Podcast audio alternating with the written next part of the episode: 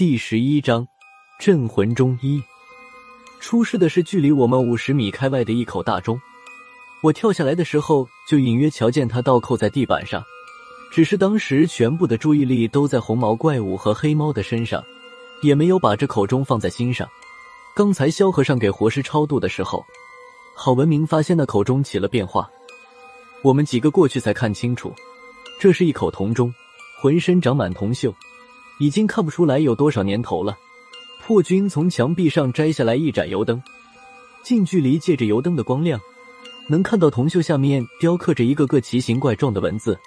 在铜钟侧后方裂开了一道十五六厘米的缝隙，虽然已经没了天眼的能力，但我还是能看到铜钟缝隙周围的景象竟然开始不规则的扭曲。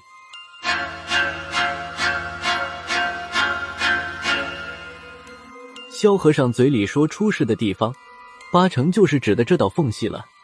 孙胖子老远就站住了，我犹豫了一下，转到破军身后。再退到了距离铜钟十来米远的地方，萧和尚和郝文明屏住呼吸，对着缝隙看了半分多钟，两人才后退了几步，到了安全的距离，萧和尚才长出了口气，说道：“刚才还看不见这道豁口，这才几分钟，口子就这么大了，他奶奶的，撞邪了！”郝文明在他身旁说道。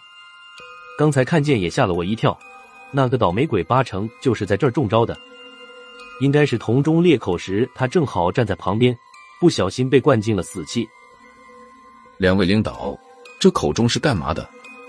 上面还飘着一层紫娃娃像雾一样的气体，看着挺瘆人啊。见好像没什么危险，孙胖子才小心翼翼的走过来，站在我身后问道：“不过他说的雾气。”我怎么一点都看不见？孙胖子的话吓了郝文明和萧和尚一跳，郝主任有点不敢相信，瞪大了眼睛问道：“你能看见镇魂钟外面飘着雾？大圣，你还能看见什么？雾气分几层，能看出来吗？不就是雾吗？还能分层？”孙胖子眯着小眼睛嘀咕了几句，盯着铜钟又看了一阵。最后还是摇摇头说道：“好头，你说的真的假的？这雾若隐若现的，我看见一点就不错了，哪还能看出这雾分几层？不是我说，好头，你说的再清楚点，怎么个分层法？”小胖子，看不出来就别看了。除了这口钟，你还能看见什么？萧和尚也对孙胖子来了兴趣。孙胖子挠了挠头皮说道。还是以前那些，没多也没少。我替他补充道：“大圣的天眼好像没有变化，之前我看不见、听不见的，他都能看见、听见。”郝文明见我不像是在瞎说，扭头对孙胖子说道：“孙大圣，你能看见，为什么不早说？”孙胖子倒是一脸的委屈，说道：“你们也没问我，我哪知道什么该说，什么不该说的。”算了。萧和尚向郝文明摆了摆手，转身又对孙胖子说道：“小胖子，看不看得出来雾气分几层也无所谓，你过来看看这层雾气的走势，把走势告诉我也行。没事，不用担心，你站着憋住气就不会有事。”见孙胖子磨磨蹭蹭的，就是不向前走，萧和尚解释道。死气只走口鼻，不通七窍，只要不是近距离对着这道口子大口吸气就行。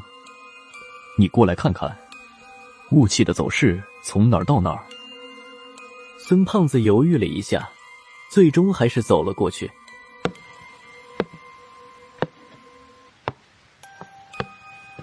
憋住气，围着铜钟转着圈看了将近两三分钟，直到他满脸涨得通红。才赶紧向后连退了十几步，觉得差不多了，才张开嘴巴大口喘气。还没等孙胖子把气喘匀，萧和尚就问道：“小胖子，怎么样？看明白了吗？雾气是怎么样的走势？”“嗯。”雾气的走势，我倒是说不上来。孙胖子连呼带喘的说：“在萧和尚和郝文明变脸之前，他又说道：‘不过我看见这块的雾气有个旋儿。’说这话的同时，孙胖子伸手指向了缝隙侧面的一个位置，这里有旋儿。萧和尚手指着孙胖子指着的位置问道：‘旋儿的中心是在这里吗？’再向左一厘米，别动，就这儿了。”按照孙胖子的指引，萧和尚手指着一个点，另一只手已经抽出了毛衣针，将一头针尖对准他手指着低点，开始钻了下去。这次动作比他之前给活尸的头盖骨穿刺要困难得多。萧和尚使劲的时候，毛衣针已经开始弯曲，幸亏毛衣针的韧性足够。萧和尚卸力的时候，毛衣针又变得笔直。连试了几次，别说刺穿铜钟了，就连个印儿都没留下。萧和尚拍了一下铜钟，说道：“好铜，这还真不是赝品。镇魂钟就是镇魂钟。”说完，他咬破了自己大拇指，给针尖头上沾了点鲜血，又将咬破的大拇指放进嘴里吮吸了半天，之后对着玄儿的位置，张嘴喷出来一口混着口水的鲜血。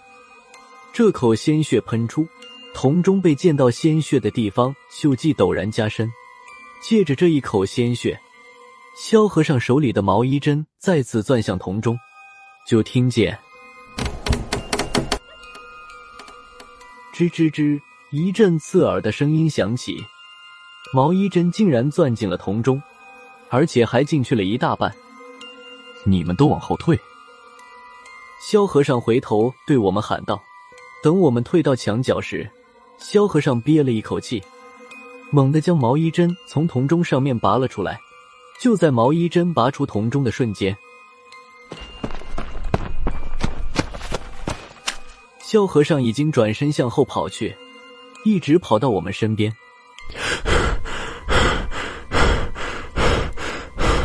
才敢重新喘气呼吸。